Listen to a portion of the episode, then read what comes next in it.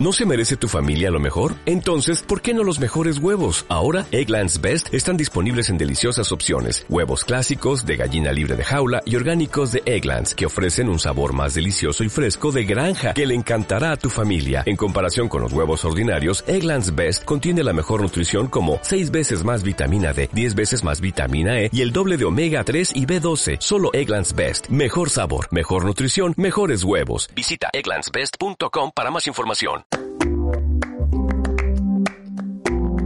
Estás escuchando Radio Universitaria de León, 106.6 FM. Ese roto. Te esperamos aquí. Súmate a la onda. Antes de caerse al suelo, ya sabía que se rompía.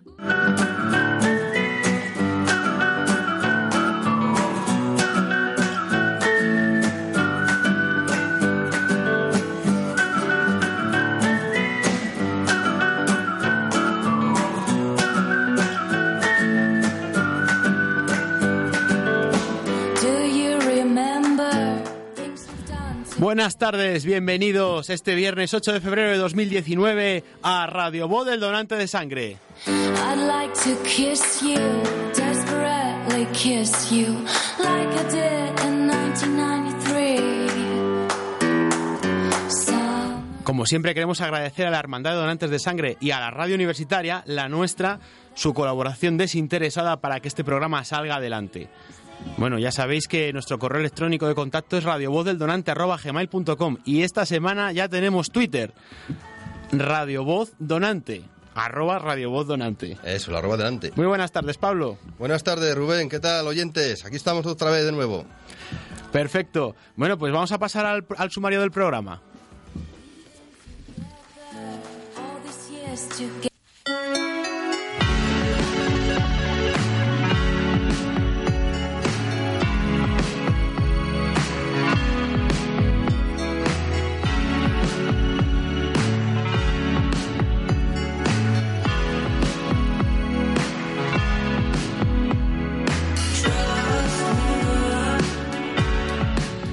Bueno, esta tarde en el sumario del programa hablaremos del balance de reservas facilitado por el Centro de Hemodonación y Hemoterapia de Castilla y León, como todas las semanas. Pablo hablará de ello. En la entrevista continuaremos con la entrevista a Martín Manceñido, presidente de Fundaspe, FETSAN y de la Hermandad de Donantes de Sangre de León. Y luego, pasando al consultorio del donante, pues vamos a decir lo que el otro día nos pudimos contar, que es la historia un poco de la donación de sangre organizada en España en torno al asoci- asociacionismo pues, de FEDSAN y de Fundaspe. Para finalizar el programa, hablaremos de la agenda semanal de donaciones.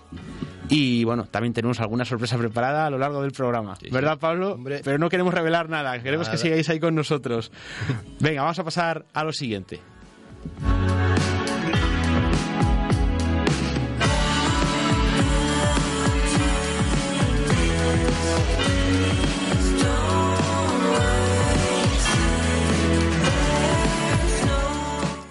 Bueno, pues como decíamos, eh, pasamos al balance de reservas del Centro de Modonación y Hemoterapia de Castilla y León. Pablo, cuéntanos.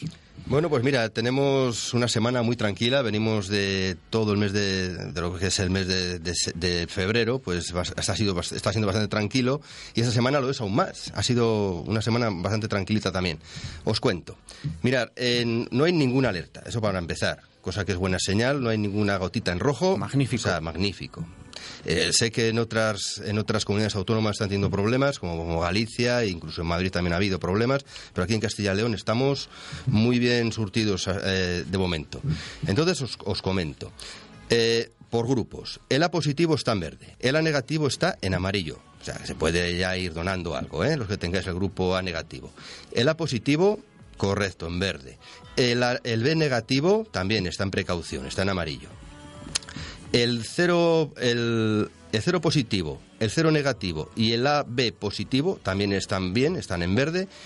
Y por último, también está en, amarillo el AB negativo. O sea, estos son tres grupos que están ahí, bueno, con precaución. Hay que, hay que, hay que ir Sin ya- confianzas. no nos confiemos porque esto cambia de un día para otro, ya lo sabéis, entonces hay que seguir donando como siempre y, y para adelante. Pero últimamente están las reservas bastante óptimas.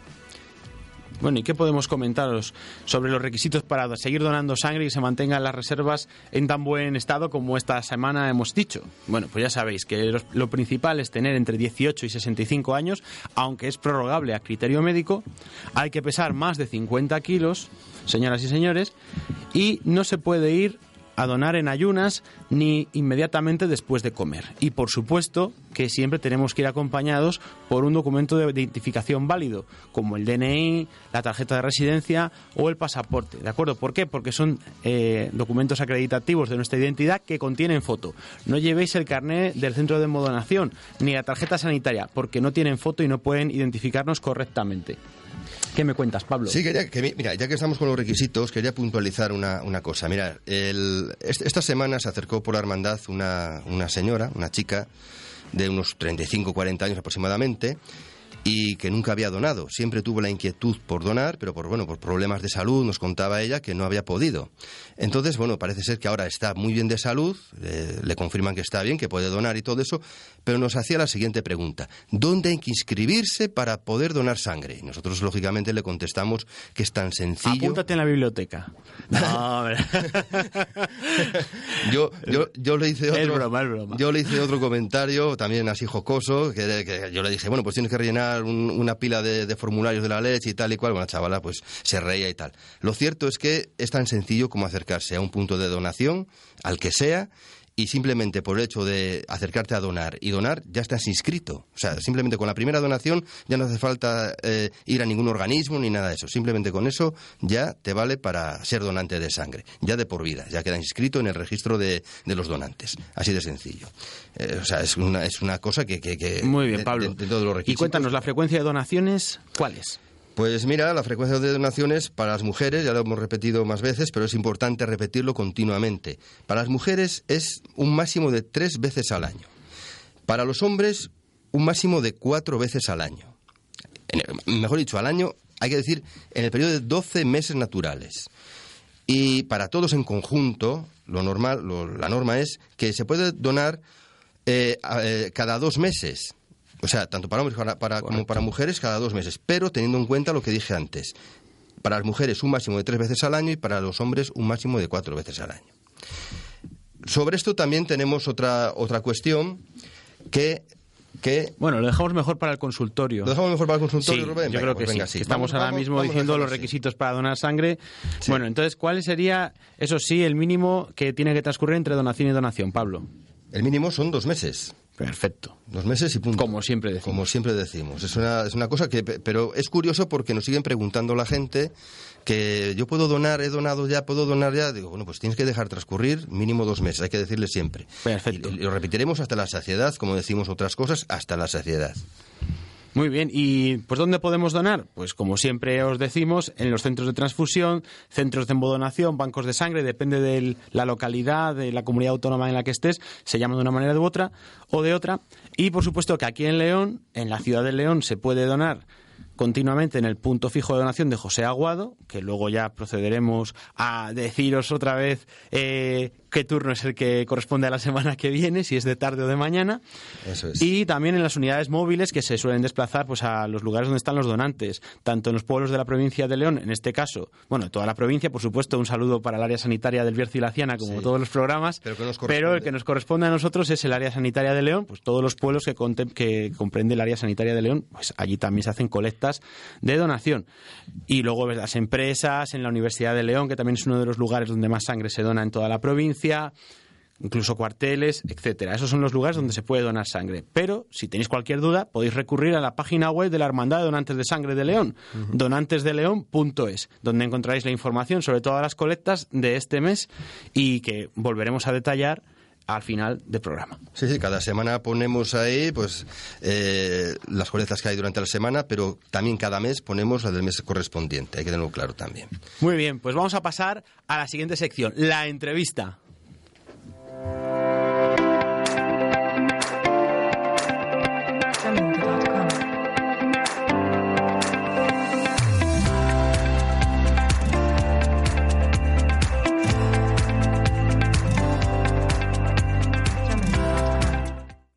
Pues os habíamos comentado la semana pasada que nos habían quedado en el tintero algunas preguntas para, para nuestro invitado Martín. Entonces, bueno, pues queríamos hacérselas hoy. Tenemos la suerte de contar con él también. Y bueno, queríamos eh, introducir con respecto a, a- la, a la extensión de la calidad de vida gracias a, a la donación de sangre. Bueno, pues esa es una de, la de las partes fundamentales dentro de la donación de sangre actual que se está haciendo, ¿no? De la autosuficiencia de componentes sanguíneos. Pero yo a Martín le quería preguntar por los enfermos de cáncer, porque esto es un tema que siempre se comenta en todas las reuniones y que yo creo que es eh, importante que el gran público conozca, ¿no? Que las asociaciones de pacientes pues están muy bien y colaboran mucho en la lucha contra el cáncer, pero siempre se dice, se habla muy poco de los donantes de sangre, que yo creo que también dicen algo importante eh, a la hora de combatir esta esta esta lacra, esta esta desgracia, mejor que lacra, esta esta desgracia que está aconteciendo en nuestra sociedad, ¿verdad? ¿Verdad, Martín? ¿Qué nos podrías contar Cierto, de ello? cierto, yo creo que lo has dicho, lo has planteado perfectamente. Es decir, en el tema en concreto de la oncología, que no sé si el otro día cuando hablábamos eh, comentábamos algún porcentaje ya, pero estamos hablando de un 34, 35% de todo el volumen de sangre se consume en oncología, ¿eh? en cánceres tanto sólidos como enfermedades de la sangre, ¿no? Entonces hay que tener en cuenta una cosa. Eh, casi nadie reconoce esto o no, no nos tienen en cuenta, pero ellos lo saben. Quiero decir, por desgracia los enfermos eh, lo, lo tienen que lo tienen que ver en, en su en su propio ser. Eh, todos sabemos lo que es la quimioterapia o la radioterapia, ¿no? Que son terapias efectivamente agresivas que mm, lamentablemente no son discriminatorias de las células eh, de un tipo u otro. De tal forma que, aun atacando como atacan a las células malignas, curiosamente mm, atacan también a las normales, a las buenas o benignas, sanas. Entonces, en ese ataque, digámoslo así, por al fin y al cabo la quimio no es más que un tóxico. Eh, lo que se produce es una, un déficit de componentes sanguíneos vitales. Entonces está claro que si se produce ese déficit, porque la quimio lo, lo- lo ha, lo ha querido así, ¿verdad? Pues hay que reponerlo. Y entonces en esa reposición es donde se consume ¿no? las plaquetas que sean necesarias, los glóbulos rojos que sean necesarios, eh, el plasma que sea necesario. De tal forma que, y es un consumo muy alto, que se está dando todos los días. Y no necesariamente tiene que ser en una intervención quirúrgica, sino en ese déficit se produce como consecuencia de, de- los otros tra- tratamientos y entonces de forma ambulatoria pues se hacen transfusiones. Se va, se pone una transfusión y para casa. ¿no? Bueno, esos, ese consumo mm, es altísimo, ya decimos 35%. Y sin embargo, pues parece como que no, que no está ocurriendo, ¿no? Exactamente. Y ya que hablamos de porcentajes, pues si me permites, Sí, poderte decir que, por ejemplo, hay otro 25% que se consumen curiosamente en las intervenciones quirúrgicas, ¿eh? en accidentes, eh, en ortopedia, en quemados. Y luego después hay otro 21% se consume en los enfermos crónicos y también en trasplantes, ¿no? Entre un 5 y un 6% y en eh, cirugía varia, ¿no? Y luego después eh, es curioso, hay un porcentaje muy llamativo que son las anemias. Solo las anemias. El 15% de la sangre se va a las anemias. ¿eh? Es asombroso, pero es así. Y luego eh, otro 5% se va en los paritorios, ¿no? en obstetricia. De tal manera que el consumo en los servicios de, de, digamos hospitalarios son estos que acabamos de decir y que alcanzan a todo lo, a todo el, a todo el esquema sanitario. La verdad que poniéndome así a, a sumar todos estos porcentajes casi me da más que el 100%. No, no, no. Son, son, son unas necesidades sí, sí. Increíbles, Te ¿verdad? aseguro que da el 100%. Sí, justo. sí, no, si, si yo veo el gráfico y sumamos. Pero eh, es, es increíble, ¿no? ¿No? Eh, sí, sí, ¿Y cuánto desconocimiento existe sobre, sobre Pues sí, ello? lamentablemente sí. No sé, no sé por qué nos, no nos, en fin, no nos citan, digamos, ¿no? Porque, en fin, el que al final cura ese cáncer es evidentemente la quimioterapia, la radioterapia, por supuesto, pero si solo se pone eso y no se pone la, la- los componentes hemoterápicos posteriores, lo has matado. Efectivamente. o sea, digamos que los donantes de sangre somos eh, el, el- el Espíritu Santo. Los recuperadores, los, los recuperadores reales. ¿no? ese, ese porcentaje que se deja en manos del Espíritu Santo, ¿no? Para que se ponga bien el ser sí, humano. sí. Hay que decir, hay que decir también que el otro día cuando entrevistamos a Antonio, Antonio Vallejo, creo que se llamaba, no, no me acuerdo cómo, se- cómo se apellidaba, el de la ONT. Sí, Antonio, Aquí, Antonio. Exactamente. Eh, nos decía que, bueno, daba importancia a los donantes en cuanto lo veía imprescindible para la cirugía. Dice que tiene que estar ahí, lo mismo que es que hay un buen quirófano con todos los medios, tiene que estar allí previstas un número de bolsas de sangre por si acaso. Unas veces se usan, otras no, Correcto. pero para los trasplantes tienen que estar allí. Entonces, Sí. pero claro, hay que preguntarles. Así como, los- preguntarles. así como un trasplante de riñón pues puede tener un consumo pequeño de entre 5 y 10 bolsas de sangre, en un, con un trasplante de hígado puede ser de 60 a 100. Eso es una cosa fantástica, ¿no? Pero bueno, hay que tener la sangre ahí a punto. Exactamente. Entonces, no, no hay trasplante si no hay sangre. La sangre en los trasplantes se utiliza antes, durante y después. ¿Mm? Exactamente. La sangre al final es el, el sumum, la madre del cordero. Es tan, tan importante como el hígado. Sí. Sí. Y que nadie eso- piense y que nadie piense que esto de la sangre es un es un barril que tienen ahí en el hospital ni nada de Ah, esto. eso Que se fabrica. O que se fabrica. No, no, no. Claro, ya lo claro. hemos dicho siempre que la sangre para conseguirla hay que donarla. Así es. No hay otro medio. Vamos a hablar ahora de, de la Federación Española de Donantes de Sangre, que presides, que aglutina asociaciones, hermandades de distintas provincias españolas. ¿Qué tipo de divulgaciones se hace desde FECSAN, que son siglas, para promover y concienciar a la población? Bueno, mira, lo primero que si me, me- me- permitís aclarar, o por lo menos mm, la Federación Española de Donantes de Sangre es efectivamente un ente que agrupa, eh, como bien dices en la pregunta, eh, a asociaciones y hermandades de donantes de sangre. La debilidad de las hermandades y asociaciones de donantes de sangre es, una- es evidente. Es evidente. Por eso decíamos antes que el otro día comentábamos, creo, lo de la conveniencia de que desde la Fundación se apoyara el movimiento asociativo. Entonces muchas hermandades pues mm, han flojado en sus mm, actividades, ¿no? Tienen una actividad menor o floja. Entonces, eh, desde la federación, que no tiene carácter eh, jerárquico, ni mucho menos, simplemente es de animación y de, de representación y ya está, ¿no? Correcto. Pero lo que se hace es efectivamente recordar a las propias asociaciones, estén participando más o menos en la federación, no importa, que hay momentos en el año, Semana Santa, en verano y en Navidades esencialmente, que hacen falta reforzar, hacer un trabajo extra divulgativo y de fomento para equilibrar ese, Ese déficit. ese déficit que se produce como de una menor aportación, ¿no? Y luego después tenemos eh, bueno momentos especiales como puede ser la- las campañas que se hacen a nivel nacional desde la Guardia Civil, desde la ONCE, desde las apuestas y loterías del Estado eh, y luego pues yo que sé tenemos la una, una jornada clave que no es una jornada, es una época, unas, unas semanas antes y después del Día Mundial del Donante de Sangre, que eh, se reconocen a todos los donantes de cualquier punto de España que hayan llegado a la donación número 75. ¿Eh? si son hombres, o 60 si son mujeres. Y se les da la, la consideración, el título de gran donante de España, porque ya es una cosa fantástica, ¿no? Llegar a ese número de donaciones. Y entonces es una manera de incentivar y de agradecer, de dar las gracias efectivamente en ese tema.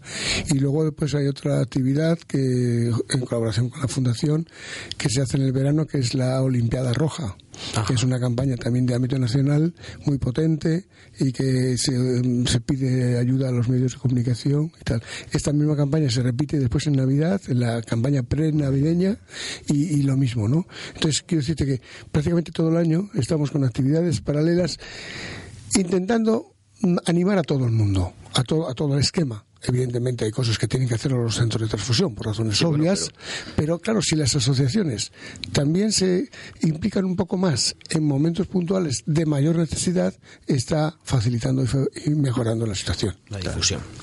Perfecto. Entonces, hablando de difusión, ¿consideras que las redes sociales son fundamentales como medio divulgativo y de promoción de la donación de sangre? Y en base a tu experiencia, esta es la segunda parte de la pregunta, ¿qué es lo más importante para lograr movilizar a la sociedad en pro de una causa como la donación de sangre? Bueno, la segunda parte es, de una dificultad asombrosa porque habría que plantearse aquí un tratado de sociología para contestarlo. No tenemos tiempo para Pero ello. mire, yo, so- yo soy informático de la prehistoria. ¿No? Y puedes, aunque, sea así, puedes comprender que tengo una querencia especial por todo aquello que implica las nuevas tecnologías. Y por consiguiente, en el caso de las redes sociales, una, una in- integración en, el, en nuestro esquema vital eh, desde hace 20 años o 30 para acá, pues algunas cosas menos, pues es de vital importancia hasta el punto de que si no, no, no se podría vivir sin ellas ahora mismo, no sería una, una locura, ¿no? Por lo tanto, clave y con tendencia a mejorar. Al alza. Sí, porque el- lo- todavía hay multitud de gente que recela del uso, ¿eh? no, no, no- no solo por edad, sino porque a veces por comodidad, por una actitud más o menos acomodaticia, porque te lleva un tiempo, por lo que sea. Pero inevitablemente cada día el, el uso y consumo de, de las, de las nuevas tecnologías y de las redes en concreto es mayor y de ahí que tengamos que aprovechar esa tendencia para garantizar nuestra nuestra pretensión, nuestros fines. Que como todo, pues tiene su pro y su contra. El pro es la comunicación masiva que da. El contra que es, es una cosa instantánea. O sea, tú lo publicas una cosa ahora Exacto. y al día siguiente, pues como ya que se olvidó. O sea, es- hay tantísimo mensaje suelto por las redes sociales que te puedes fijar un segundo en ello y al, y al segundo siguiente ya te has olvidado. Por eso Tenemos que insistir los mensajes- diariamente. los mensajes tienen una vida muy corta, Muy corta, ¿verdad? muy corta. Hoy día muy corta. Sí, pero precisamente esa- en esa insistencia está el éxito, sí. Sí, sí, sí, ahí. Eh, las distinciones a los donantes son una forma de agradecer a estos su fidelidad al alcanzar un número determinado de donaciones por parte de las hermandades y de la federación. ¿En qué consisten estas Bueno, distinciones? antes decíamos que la Federación no concedía una distinción de gran donante de España cuando se llega a 75 donaciones, mm, o 60 si son mujeres. Mm, ¿Por qué diferencia entre hombres y mujeres? Pues porque evidentemente el número de veces que pueden donar no es lo mismo. Es decir, una mujer no puede donar más que tres veces al año y un hombre cuatro. Bien entendido, si donas plasma y puedes donar 15 veces al año, que se puede... Pues te ¿eh? conviertes en un Pues hombre de récord, o Rápidamente, mujer de sí, récord. sí, como, como, como Harrison, ¿no? Eh, sí. Pues, eh, a ver, lo que ocurre en la nacional no tiene nada que ver con lo que cada hermandad o asociación tenga establecido en su reglamento de régimen de distinciones y demás. Suelen ser entre 20, 30 y 50 donaciones, las que nosotros en León también lo tenemos así, pero la mayoría de las hermandades lo tienen así también. Es decir, que a las, al llegar a las 20, a las 30 y a las 50 donaciones le entregan como un reconocimiento, como un recordatorio, como una señal de gratitud que los donantes valoran y agradecen y que son gente que va a llegar a las 75. Hay que, hay que indicar muy clarito que no se trata de ningún cheque de dinero, ¿eh? no, Dinos de qué se... No, porque igual hay algún dice ahí. Y, sí. y que el pin de oro no, es No. macizo. No, no, exactamente, exactamente. Es todo, es todo simbólico, pero que se entrega con todo el cariño y Eso con es. toda la, la intención de, de que sirva de gratitud, ¿no? Y nosotros y el dinero estamos un poco reñidos, pero bueno, No, no, no. lo que es papeles y símbolos, sí, y, y encantados que estamos con que podamos hacerlo así. Claro que sí. Muy Bueno, bien, pues, Martín. Sí, Pablo. No, nada más. Yo, por mi parte, yo, vamos, entre la entrevista del otro día y lo que hemos sumado ahora, pues me doy más que satisfecho. Pues sí, yo me suscribo a, a- a tu comentario y también agradecer a Martín su presencia, sus ganas y sobre todo todo lo que comparte con nosotros aquí en estas ondas, porque ya sabéis chicos que la radio es compartir. Muchísimas gracias Martín una vez más A vosotros, encantado y a vuestra disposición. y continuamos el programa.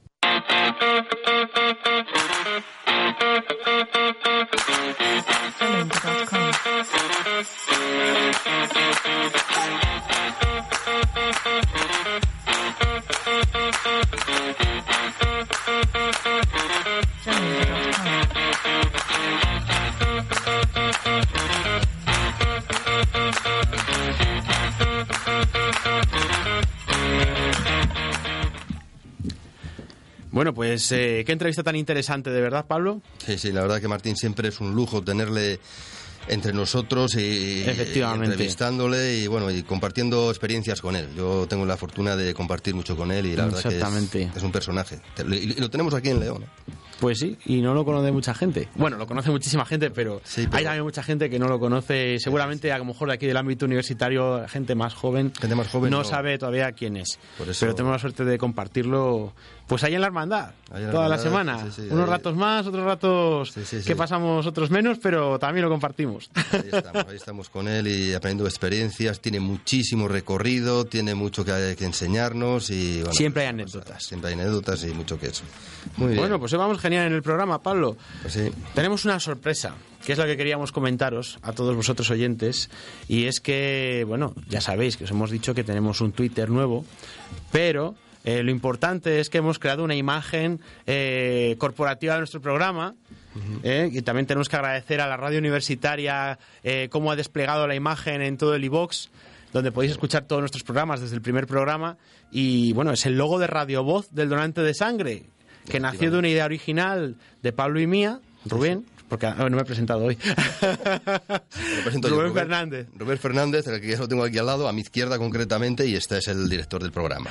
Puedes y continuar. responsable de la sección juvenil también de donantes. Eso es. Igual que Pablo es el secretario general, que yo creo, el otro día escuchando los programas, creo que llevamos dos o tres programas sin presentarnos, Pablo. Pues sí, como, ya no- como somos viejos Nos conocidos, senti- nos sentimos- nosotros ya nos conocemos, ¿verdad? Entre eh, nosotros. nos dan muchos abrazos y esas cosas.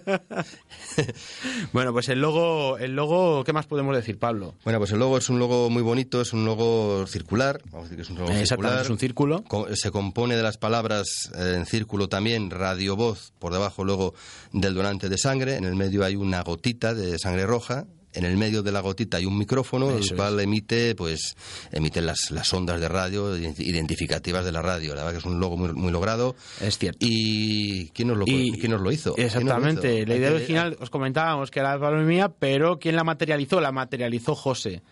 Nos hizo acordaremos de José, Varias que propuestas. Nuestro amigo José, que estuvo aquí hablando de plasma y de plasmaféresis, es un hombre que va a ir eh, pues, pues camino de récord. Si Eso la salud no le falla, Sí, sí, va ¿eh? toquemos madera, por supuesto, con todos. Los donantes tocamos madera siempre por vosotros. Sí, sí, sí. Mientras haya salud hay donaciones. claro. Exactamente. Y en el segundo programa, bueno, pues lo entrevistábamos a él y hablábamos de plasmaféresis. Y él, bueno, pues tiene, entre muchos talentos, pues también el del diseño Sí. gráfico y lo ha diseñado perfectamente. Nosotros le dimos la idea en, en papel y boli, que es lo que sabemos hacer. y él lo plasmó maravillosamente en un logo que, bueno, podéis disfrutarlo. en- ya lo tenemos en redes sociales, Sí. en el iVoox, como decía antes Rubén, y en muchos sitios. Lo, lo vais a ver muy bien. El fondo es azul con un micrófono y una gotita adentro. Oye, si os gusta mucho el logo y queréis hacer una taza con él o una pegatina y pegarla en vuestro coche, pues hacedlo también, ¿eh? Os damos permiso. Yo casi mejor, ya que invitas a eso, yo les invito a los oyentes a que participen en el programa. Que bueno, ya va habiendo alguna participación, luego hablaremos de ello. Pues sí, luego daremos el teléfono de aquí de- del programa para que, bueno, pues que alguien nos llame algún día. Eso es. ¿Por eso qué es. no hoy? ¿Verdad? Pero bueno. ¿Decías, Pablo, perdona? No, no, nada. Sí. Tú, tú eres el que manda, tú eres el jefe, lo acabo de decir. Es que- Bueno, pues estamos en el consultorio del donante y bueno, vamos a... Es la música, ¿verdad? ¿Verdad, Pablo? ¿Es la música del consultorio la que hemos puesto? Sí, estamos en el consultorio. Entonces, bueno, queríamos hablaros un poco de la historia de la donación de sangre en España y de la implicación de las asociaciones en ella. ¿Qué podemos contaros? Bueno, pues que en España antes de los años 70 y debido a la falta de infraestructura necesaria, la sangre se compraba en ocasiones a donantes esporádicos y en la mayoría de clínicas privadas y hospitales se disponía de un amplio listado de donantes fijos retribuidos para cuando hiciese falta, recurriéndose casi siempre en primer lugar a los familiares de los necesitados de sangre para que la aportasen. Era la prehistoria. Este, existe documentación de que en septiembre de 1937 se organizó un instituto de transfusión en Madrid. La sangre se podía almacenar tres semanas. A pesar de ello, la búsqueda de sangre se convertía en una dura labor para los familiares de enfermos. Como consecuencia de ello, familiares de enfermos y personas concienciadas con el problema se fueron uniendo en hermandades y asociaciones cuyo único fin era conseguir mentalizar a la población para que fueran dando sangre solidariamente y sin costo económico alguno para los enfermos. Las hermandades de donantes de sangre nacen entre 1965 y 1972 en todas las ciudades españolas situándose al lado de los bancos de sangre de los hospitales de la Seguridad Social. El otro día Martín nos habló de ello, del origen que había tenido todo esto, ¿no? Pero bueno, eh, centrándonos en lo que hemos preparado para vosotros, su objetivo era claro y contundente, acabar con esta lamentable situación propiciando la donación de sangre voluntaria y no remunerada. Recalcamos lo de voluntaria y no remunerada, Rubén. Exactamente. La erupción del nuevo movimiento asociativo contó con la resistencia interesada de los bancos de sangre privados. Claro, una cosa era cobrar, o sea, pagar por la sangre era un comercio, y otra cosa era hacerlo altruistamente, evidentemente. Estos bancos privados veían peligrar su negocio como así fue. Además de esa resistencia, había que obligar a la Administración a que legislara en este sentido, algo que hizo, aunque sin mucho entusiasmo. Eran otros tiempos. Gracias a estas asociaciones pioneras, la sangre hoy es totalmente gratuita, no pudiéndose comercializar con ella, limitándose sus costes a los materiales, bolsas, agujas, anticoagulantes y gastos de manipulación, análisis y transporte. Por lo tanto, en España la donación altruista de sangre la inician las hermandades y asociaciones de donantes de sangre en los años 60 partiendo de cero absoluto. Hasta ese momento las necesidades se cubrían de forma precaria e insegura a través de bancos de sangre privados, pagando la sangre a, a los que se la vendían. La falta de sangre era la causa cada día de la muerte de muchas personas que se quedaban en los quirófanos o en los paritorios o en, algunas urge- o- o en las urgencias por falta de líquido vital que les salvara. Pese a todo, a finales de los años 70 ya se había conseguido un índice de donaciones de 18 cada mil habitantes año. Insuficiente pero esperanzador. Fijaros que hoy está en 38. Sí, ahora mismo en España 38. ¿Eh? En Castilla y León, 38. recordemos, está en 41 más aproximadamente, Exactamente, por 42. el efecto también de bajada de población. Eso es. La penetración y el conocimiento entre la sociedad fue lento y complejo, al tratarse de un tema casi misterioso que venía arrastrando tabúes y sujeto a viejos atavismos sociológicos, religiosos y de todo tipo. Las hermandades y los donantes de- en aquellas en ellas encuadrados trabajaban sin descanso en una línea imparable, con escasos apoyos, pero aún así se consiguió la prohibición por ley. Con un Real Decreto, el Real Decreto 1088-2005 y anteriores, algunas leyes anteriores, que prohibía pagar por la sangre. Y lo que es más importante, se prohibió cobrarla a los enfermos a los que se les transfundía. Es que había un comercio, era lamentable que había un comercio, lo cual generaba una, una, una, una inseguridad sanitaria. O sea, no inseguridad, sino era, era un comercio que, que, que no... También porque comercian con sus órganos quienes necesitan dinero. Efectivamente, que no es dinero. Entonces aquí la Órganos gente, la gente donaba, pues igual como ahora que hay unos protocolos que establecen que no se puede donar eh, pasados mínimo dos meses, pues igual antes se donaba cada 15 días. Era, era todo muy así. Continúa. Exactamente. Estábamos aquí, ¿verdad? En las hermandades Sí. y los donantes de sangre. No, No, la en esa siguiente. no, la siguiente, la siguiente. Otro aspecto es que, chicos, estaba con el pañuelo, perdonad. Otro aspecto nunca bien valorado es que la estructura humana del movimiento de los donantes de sangre, por su extensión en el conjunto de la sociedad, fue quien primero fomentó, propició y ejerció una concienciación ciudadana hacia los otros tipos de donación, especialmente la de los órganos para trasplantes, tejidos, médula ósea, etcétera. Es decir, que una cuestión arrastró a la otra. La donación altruista de sangre arrastró a que cambiara la percepción social sobre ya la- eh, lo que eran lo- los primeros trasplantes de órganos y la búsqueda de esos órganos de manera altruista para poder ser donados y, y poder seguir salvando vidas. Y sobre todo, pues eso, que no hubiera comercio. Aquí recalcamos lo del comercio. Como ya hemos comentado en anteriores programas, desde hace 15 años son los centros de hemoterapia de las comunidades autónomas los encargados de la gestión de los actos de donación, equipos médicos, materiales y tratamiento y distribución de la sangre o sus componentes a los hospitales. Pero volvamos a las asociaciones. Con la creación de la Federación Española de Donantes de Sangre, se ha pretendido, como con todas las estructuras asoci- asociativas de ámbito estatal, representar legalmente a los donantes de sangre de España como colectivo procedente de la sociedad civil. Asimismo, FECSAN, que son sus siglas, ostenta la representación de los donantes españoles ante los organismos nacionales e internacionales, en este caso formado, formando parte de la Organización Mundial de Donantes de Sangre, FIOS, en sus siglas en inglés. Como sujetos de derecho, los donantes, tanto a título personal como colectivamente, tenemos derechos y obligaciones, en este caso libremente asumidas.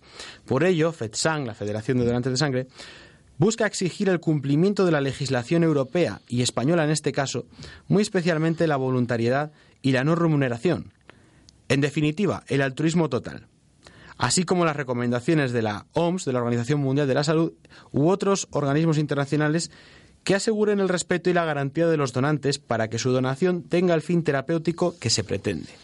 Todo ello lleva al colectivo de donantes a fundar Fundaspe, Fundación para la Donación Altruista de Sangre y Plasma en España.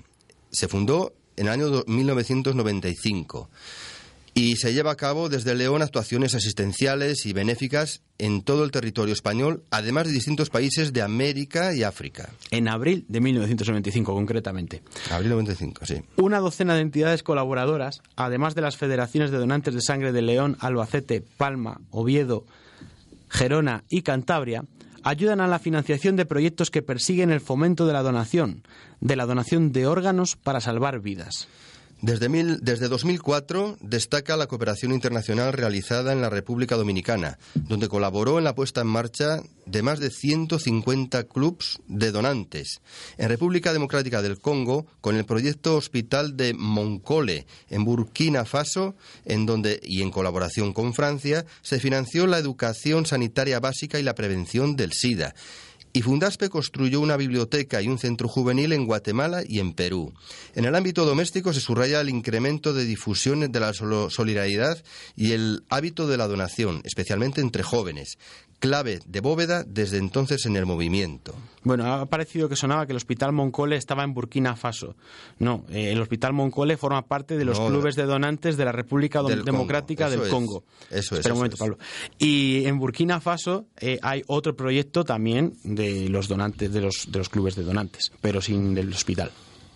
Bueno, su presidente y fundador, Martín Manceñido, concluye, nacimos como una forma de dar respuesta a la crisis de los movimientos asocia- asociacionistas, con la voluntad de hacer frente a posibles consecuencias de esa situación. No vale con poner en manos de un organismo oficial la responsabilidad del acto de la donación, a la vez que parafrasea a Kaplan. La estructura sanitaria pública debe darse cuenta de que la sanidad supera esa estructura. La verdad que es una frase bastante, por comentarla un poco. O sea, eh, las- la estructura sanitaria, la sanidad pública como tal como la conocemos, está compuesta de muchos departamentos, mucho tal. Entonces, tienen que darse cuenta de que de, de la importancia de, de la donación de sangre y de los órganos y todo esto, que parte de la, de la propia gente, o sea, no, no parte de, de ellos mismos. Esta, esta frase de Kaplan, evidentemente, siempre se refiere a que la salud pública no solo se limita a que una institución la apadrine o la acoja, sino que la salud pública nace en toda la sociedad, pues ya desde el mismo individuo, El mismo individuo, y su claro, concepción sobre su propia salud y también los buenos hábitos, por supuesto que la familia Sí.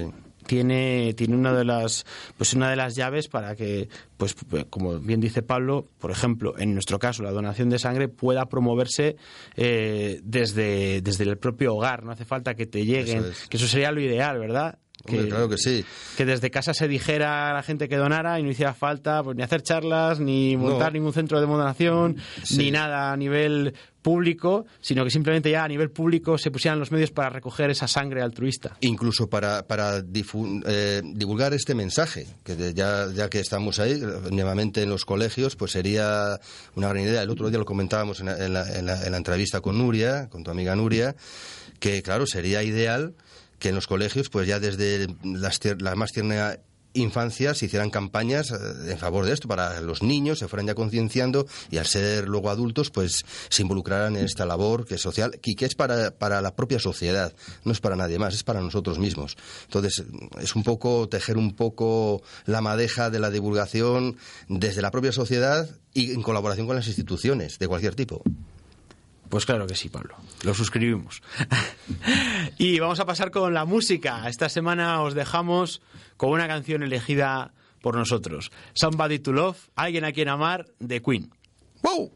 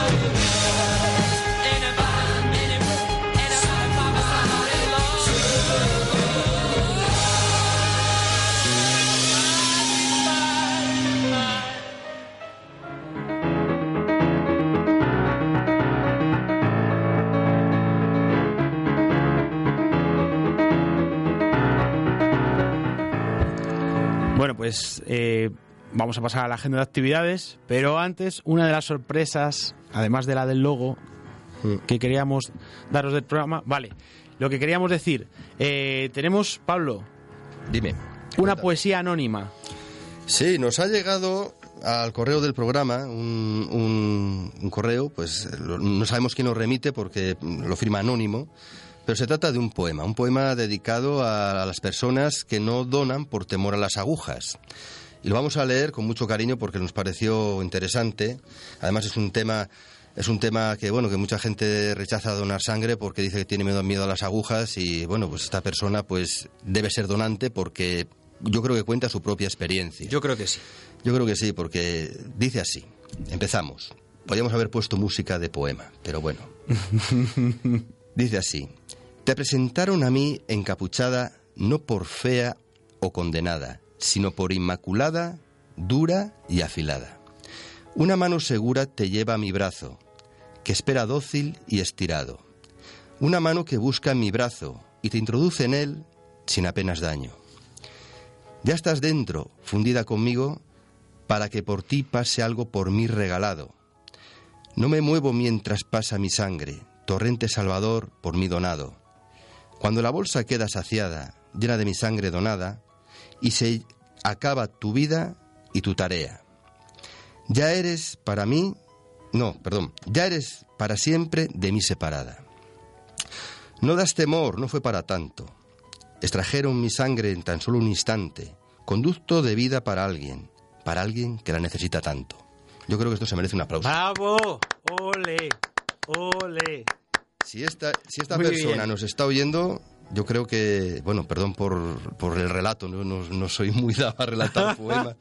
Lo hizo lo mejor posible, pero de verdad, de todo corazón, pues lo agradecemos. Yo creo que Por supuesto. nos, nos conduce a decir que la donación por miedo a las agujas, pues bueno, hay gente que, que sí, hay que respetarlo, que no tiene que no tiene más que decir que bueno, no tiene miedo a la aguja, tiene miedo a la aguja, hay fobias, pero hay otra gente pues que de verdad pone alguna disculpa y, y es una pena. La verdad que no es para tanto, es un pinchacito de nada. Es un toque de atención muy bueno este poema, Pablo. Sí, yo creo que sí. Y bueno, pues queremos daros el teléfono de la radio para que cualquier colaboración, si queréis algún día llamar y entrar aquí en directo con nosotros, pues lo podéis hacer. Sabéis que la radio es algo vivo y la radio universitaria, pues todavía mucho más, ¿verdad? Es el 987 29 30 31. 987 29 30 31. Es A ver, lo vamos a- lo sencillísimo, vamos a- ¿verdad? A ver, Después- que quieres hacer un jingle, Pablo. Haz el jingle, venga. Después del 987 hay una secuencia que empieza por 29, 30 y 31. Es muy fácil. 29, 30 y 31 con el 9, 8 y 7 delante.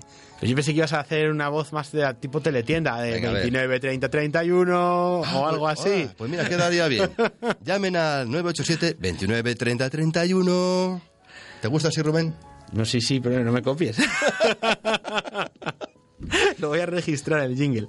Bueno, ¿y alguna cosa más eh, que nos ha llegado esta semana al correo, Pablo? Pues. Léelo, porfa. Pues sí, venga, lo voy a leer yo. Pues mira, otra persona, eh, es un- es una persona de unos 60 años, parece ser, que nos preguntó, eh, que nos preguntó lo, siguiente. Dice, si las mujeres solo pueden donar hasta tres veces en el periodo de 12 meses, una, una menos que los hombres, o sea, se- las mujeres ya sabemos que por protocolo donan una, una vez menos que los hombres. Bien. Eh, la pregunta, o sea, y esto es por motivo de la menstruación, claro. La pregunta es, ¿pueden donar las mujeres cuatro veces como los, como los hombres cuando se tiene la menopausia? Nosotros nos, nos hemos documentado, hemos llamado a quien procedía, hemos hablado con quien lo sabe, y nos dicen que, por supuesto que sí, tienen que seguir donando tres veces cada año. Mm, No nos han dado tampoco ningún No se ha motivo hecho aparente. ninguna excepcionalidad en todo este tema, entonces, Sí, bueno, no, no se hace excepción, o sea que las mujeres, aunque te- estén en, en edad de donar y tengan la menopausia, lo tienen que hacer igualmente co- que si no la tuvieran. O sea, tienen que donar tres veces al año. el criterio es un establecido de manera general. de manera general. Muy bien, pues bueno, vamos a pasar entonces con la agenda en serio. Eh, ¿Qué podemos deciros? Bueno, lo primero que siempre podéis eh, solicitar charlas de difusión a la hermandad o cualquier tipo de colaboración. Bueno, pues se estudia en la hermandad y, por supuesto que siempre estamos abiertos a, a- a- a todo, ¿verdad? Eh, ¿Qué puntos se puede donar esta semana? Bueno, pues en el Centro de Salud José Aguado, que es el punto fijo del Centro de Hemodonación de Castilla y León, en León, eh, ya sabéis, está situado en la segunda planta. Las semanas impares, siempre decimos que de lunes a viernes no festivos, se dona de 9 a 3. Y las semanas pares, de lunes a viernes no festivos, de 3 de la tarde a 9 de la noche. Bien, pues ahora toca semana impar, ¿de acuerdo? Eh, sería entonces de lunes a viernes no festivos de 9 a 3, que es lo que corresponde a esta semana que va a entrar. Luego, el viernes 8 de febrero, de 4 y media a 8 y media, va a estar la unidad móvil en Benavides de Órbigo, en el centro de salud. ¿Dónde está el martes, Pablo? El martes estará, el martes 12, 12 de febrero, estará de 10 y cuarto a una en el CIP Ciudad del León. Esto es un instituto que está ahí en la, Palomera, de formación profesional. Eh, van a estar en la biblioteca. He dicho de 10 y cuarto a una. El martes, día 12 de febrero, también van a estar en el CIP, que es el Centro, de, Centro Integrado de Formación Profesional Ciudad del León eh, y San, San Cayetano. Este, este está para cerca de Carvajal de la Legua, el complejo aquel que hay cerca de Carvajal. Y van a estar por la tarde de 5 a 8 de la tarde en la, en la biblioteca de- del Departamento de Hostelería. Bueno, ¿El miércoles, Rubén? El miércoles tenemos, el miércoles 13 de febrero, de 10 a 1, estará una vez más la unidad móvil en el edificio Botines, en la plaza de San Marcelo. Y el mismo miércoles 13 de febrero, por la tarde, se desplazará de 5 y cuarto a 8 al barrio de Pinilla, al centro de salud. Y bueno, Y ya pues no hay más, es, ya. es un poco lo que se ha planificado Es para poco esta semana, ¿verdad? Es, no, no hay más, no hay más. Lo vamos a dar la semana que viene. Claro, pues el, el del viernes todavía no, no lo sabemos, el del viernes de la semana que viene. De todas maneras, podéis consultarlo en la página de la Hermandad de Donantes de. Sangre, ¿de acuerdo? Sí, en cuanto tengamos. Es que, a ver, voy a explicarlo yo, yo esto un pelín, eh, si me permite Rubén. Eh, los, los, el, el centro de, de hemoterapia nos, nos pasa los, los datos de cada mes, pero la última semana, por su calendario, lo llama un calendario un poco especial, no es el natural. Entonces, la, eh, siempre la última semana nos, lo mandan un poco, digamos, retrasado. Entonces, no nos da tiempo a colgarlo en la página para, para que lo para que se pueda ver es el motivo por el que todavía no lo sabemos pero bueno ya lo ya dentro de unos días lo podréis ver en cuanto tengamos ese dato de acuerdo Perfecto, bueno, pues entonces vamos con los datos de la hermandad. Como todos sabéis, la Hermandad Donantes de Sangre de León está situada en la calle Ramiro Balbuena, número 5, en el entresuelo derecha. Está abierta al público de 9 a 3 todos los días. La web es www.donantesdeleon.es. El Twitter, arroba sang- dona sangre león. Ahora también vamos a decir el Twitter de Radio Voz, que es arroba Radio Voz Donante. ¿De acuerdo? Luego en Instagram, Donantes de León. Y en Facebook, si tecleáis en el buscador Donantes de León, pues aparece también el Facebook de la Hermandad de Donantes de Sangre. Y nada más, Pablo, hemos llegado al final de nuestro programa. ¿Qué Pues te sí. parece? Hoy ha sido un día esa es la verdad aquí se pasan los ratos muy rápidos se pasa muy bien Sí, la verdad que- compañía en la compañía de nuestro amigo Pablo que está ahí en el control nos levanta el dedo nos pone buena música y esas cosas entonces estamos aquí pues eso muy bien ya nos despedimos Rubén verdad Por supuesto, vamos a despedirnos como siempre, pero bueno, eh, nos volveremos a ver la semana que viene. Un abrazo. venga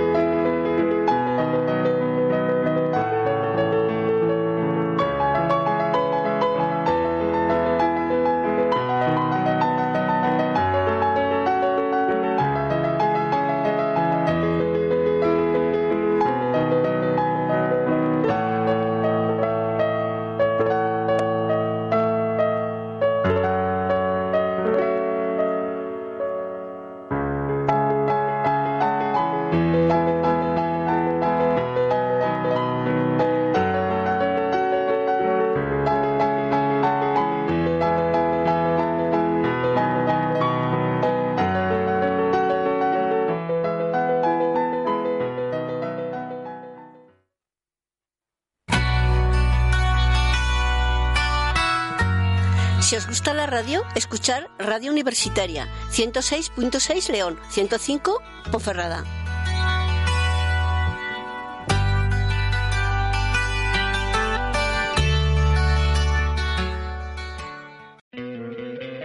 ¿No te encantaría tener 100 dólares extra en tu bolsillo? Haz que un experto bilingüe de TurboTax declare tus impuestos para el 31 de marzo y obtén 100 dólares de vuelta al instante. Porque no importa cuáles hayan sido tus logros del año pasado, TurboTax hace que cuenten. Obtén 100 dólares de vuelta y tus impuestos con 100% de precisión. Solo con Intuit TurboTax.